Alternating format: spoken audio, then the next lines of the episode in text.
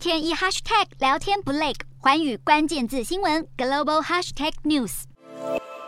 Yays are two hundred and sixty-seven. And the nays are 157. The bill is passed. 美国联邦众议院二十号通过法案，保障同性婚姻权。这项尊重婚姻法在民主党主导的众议院以两百六十七比一百五十七票通过，其中有四十七位共和党众议员也加入了民主党的行列，支持这项法案。接下来，法案将送往参议院表决。之所以会有这项法案，就是因为美国最高法院在五月推翻了堕胎权，引发许多人担忧，保守派会用同样的方式再次出手，逐一推翻各种对人权的保障，包括对同性婚姻的认可。而为了能继续让同性享有联邦法保证，才提出这项尊重婚姻法。不过，民主党在一百席的参院中只掌握了五十席，如果要在参院通过这项法案，还需要十位共和党参议员的支持。寰宇新闻图文君综合报道。